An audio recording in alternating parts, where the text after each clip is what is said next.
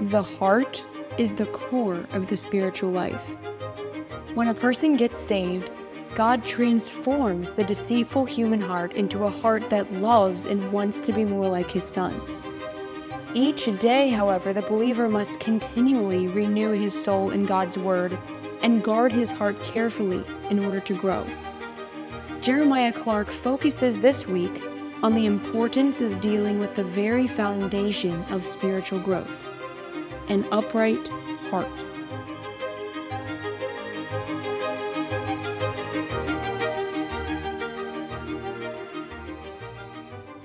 Hey guys, welcome back to the Walk Talks podcast. I'm Jeremiah Clarke, and I'm thankful that you guys are back here on a Thursday, the last day of our study together. Guys, I've enjoyed it, and it's been good to study God's Word with you. And although I can't see you, I just, I really love the chance to connect with you guys again. And, you know, I hope you guys are coming back to Southland this summer.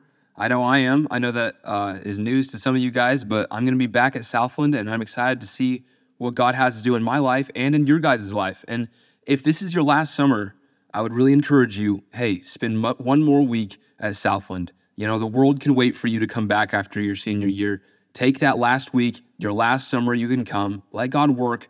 One week can do a lot of good. And um, God's working, and he's working at Southland. So, well, guys, let's get right back into what we are studying this week. This week, we're studying the heart, and we define the heart as the center of our being.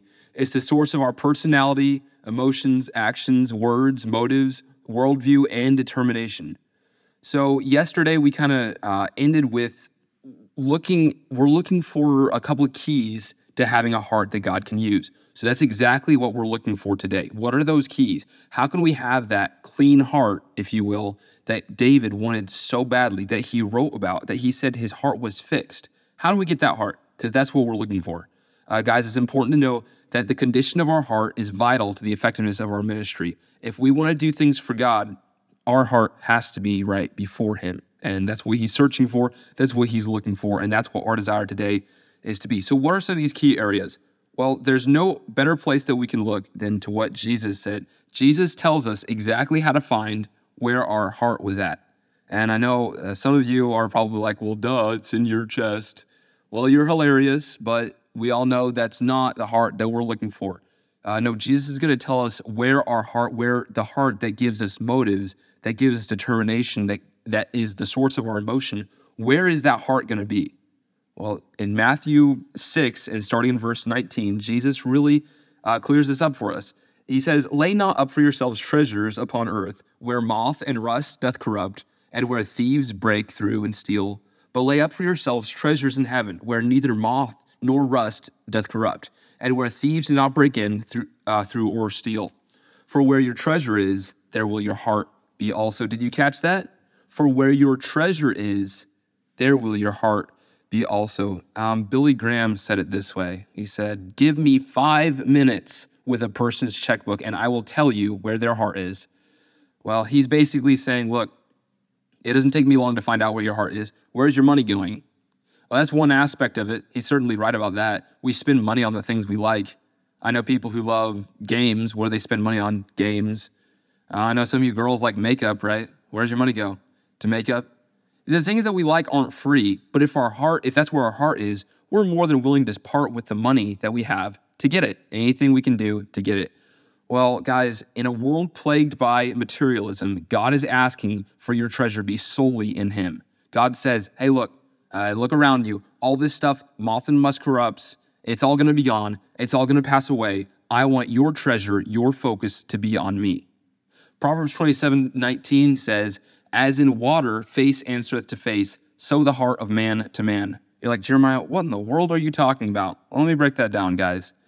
That's basically just saying you can look at a man, and through his actions, through his words, just like we talked about, you can see his heart. Let me, let me explain this. Here's some examples. You know where people's hearts are by their actions. For instance, if your priority is streaks on Snapchat, you'll never miss a snap. Have you guys noticed that? I know some of you guys have like, you know, eight hundred nine the streak because you've, you've hit it that many days without fail. Uh, the other one that um, my siblings all do is Duolingo. They're learning Spanish one streak at a time. Every day they're learning Spanish and they don't miss it. You know what I mean? That's where the priority is. If your priority is exercise, which is a good thing, by the way, exercise is something that we should have in our life. If your priority is exercise, you never miss a day at the gym. Isn't that right? I know guys that never miss a day at the gym because they're their priority. Um, how about this? If your priority is food, you'll never miss a meal. Don't you guys love those people that are like, oh man, I forgot to eat breakfast this morning. Uh, come on.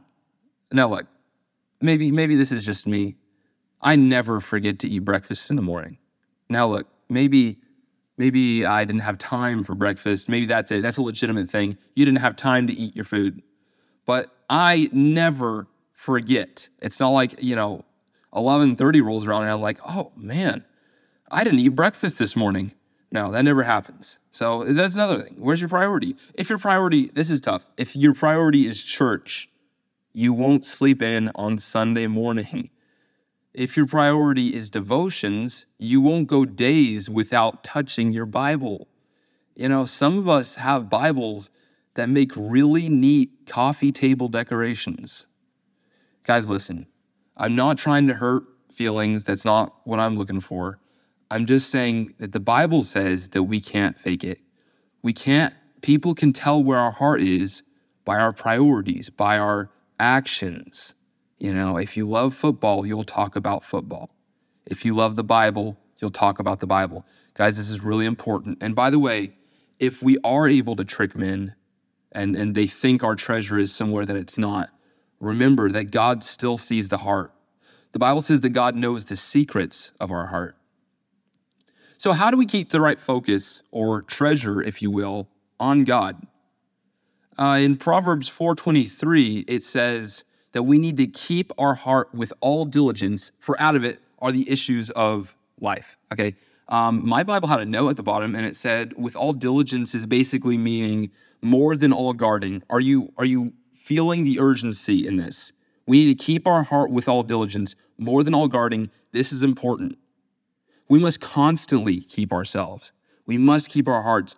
Uh, Saul, we talked about him earlier this week. Saul did not keep his heart, and rather than that, he let wealth and his own glory steal his focus. Think about this one. Solomon, the wisest man ever to live. This is David's son, by the way, uh, the man after God's own heart. His son, Solomon, didn't keep his heart. And do you know what happened? He let women steal his focus.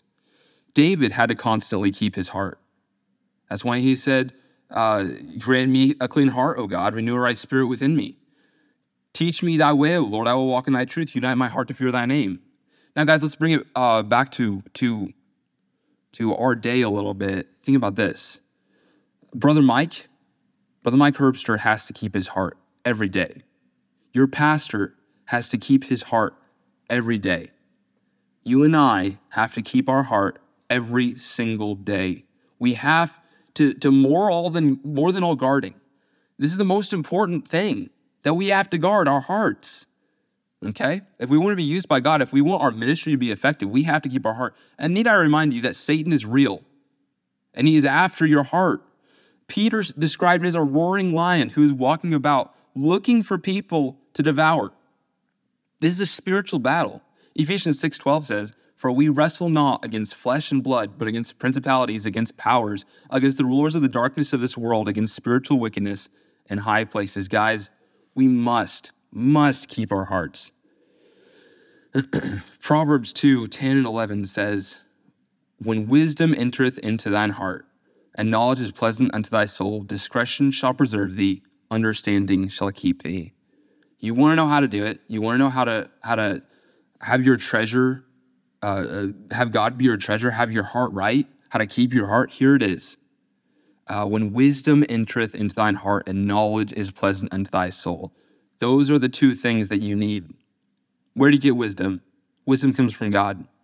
You know, the Bible says in James that if any of you lack wisdom, let him ask of God, that giveth to all men liberally and upbraideth not, and it shall be given him. All we have to do for wisdom is ask for it. And, and by the way, it's in his word. Wisdom is in Proverbs. Wisdom is all throughout Scripture. We ask God for wisdom, we put in the work, and he gives it to us. God gives wisdom to us, always. And how do we get knowledge? The fear of the Lord is the beginning of knowledge. That's where it is. And discretion That's what we'll get. Discretion shall preserve thee. Understanding shall keep thee. Discretion is vital to keeping our hearts. Uh, you know, we're growing up and we're we're unsure of things. And, and all throughout your life, you'll never have all the answers. But you want to know, uh, how do I know what's going to be harmful to my heart? Discretion. Well, how do I know what music I can listen to? Discretion. How do I know what kind of entertainment I need to listen to? Discretion. How do I understand truth? How many of us, how many, how many young people go to college and get lost in the weeds of, of worldly doctrines and worldly influences? How do I know what's truth? Well, God's word is truth. Discretion. Guys, it's crazy. There's a horrible deficit in the area of discretion among our generation. Men and women today constantly are lost and don't know the truth, and that's crazy. It ought not to be true, because the truth is at our fingertips. God's word is truth. When Jesus was asked what the greatest commandment was, he answered and said, that thou shalt love the Lord thy God with all thy what? With all thy heart, and with all thy soul, and with all thy mind. Um, guys, we need to pray. We need to pray that God would help us to keep our hearts so that we can, as Ephesians four one said, as Paul said, that we can walk worthy of the vocation wherewith we are called. God has called us to something. He's called us to a vocation, but he requires us to have a heart that he can use. Otherwise, we're going to be the next Saul. And, and I don't want that. I want to be like David. I want to be a man that God can use. Well, guys, um, thanks for joining me this week. I know that it kind of felt like we were all over the place a little bit. We were in the Old Testament talking about Saul and David, and I, we mentioned other um, characters in the Bible that just displayed hearts that God could use or examples of hearts that God couldn't use. And if you didn't get anything from this podcast, from this study this week, I hope that you got the fact that God is searching for upright hearts that he can use, and he is looking for that heart in you. Are you an upright heart that God can use? Is your treasure laid up in heaven, where moth and must and, and rust doesn't corrupt?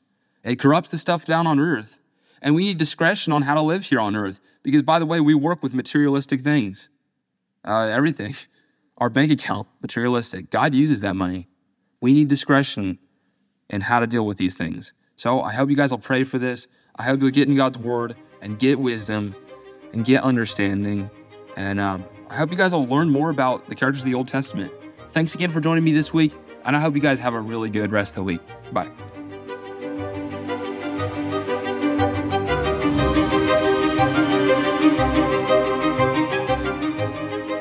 Thanks for being a part of Walk Talks today by listening and subscribing to our podcast.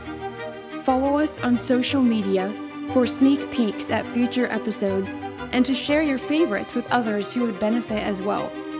We hope your heart has been enriched by God's word to take your next step in following Christ.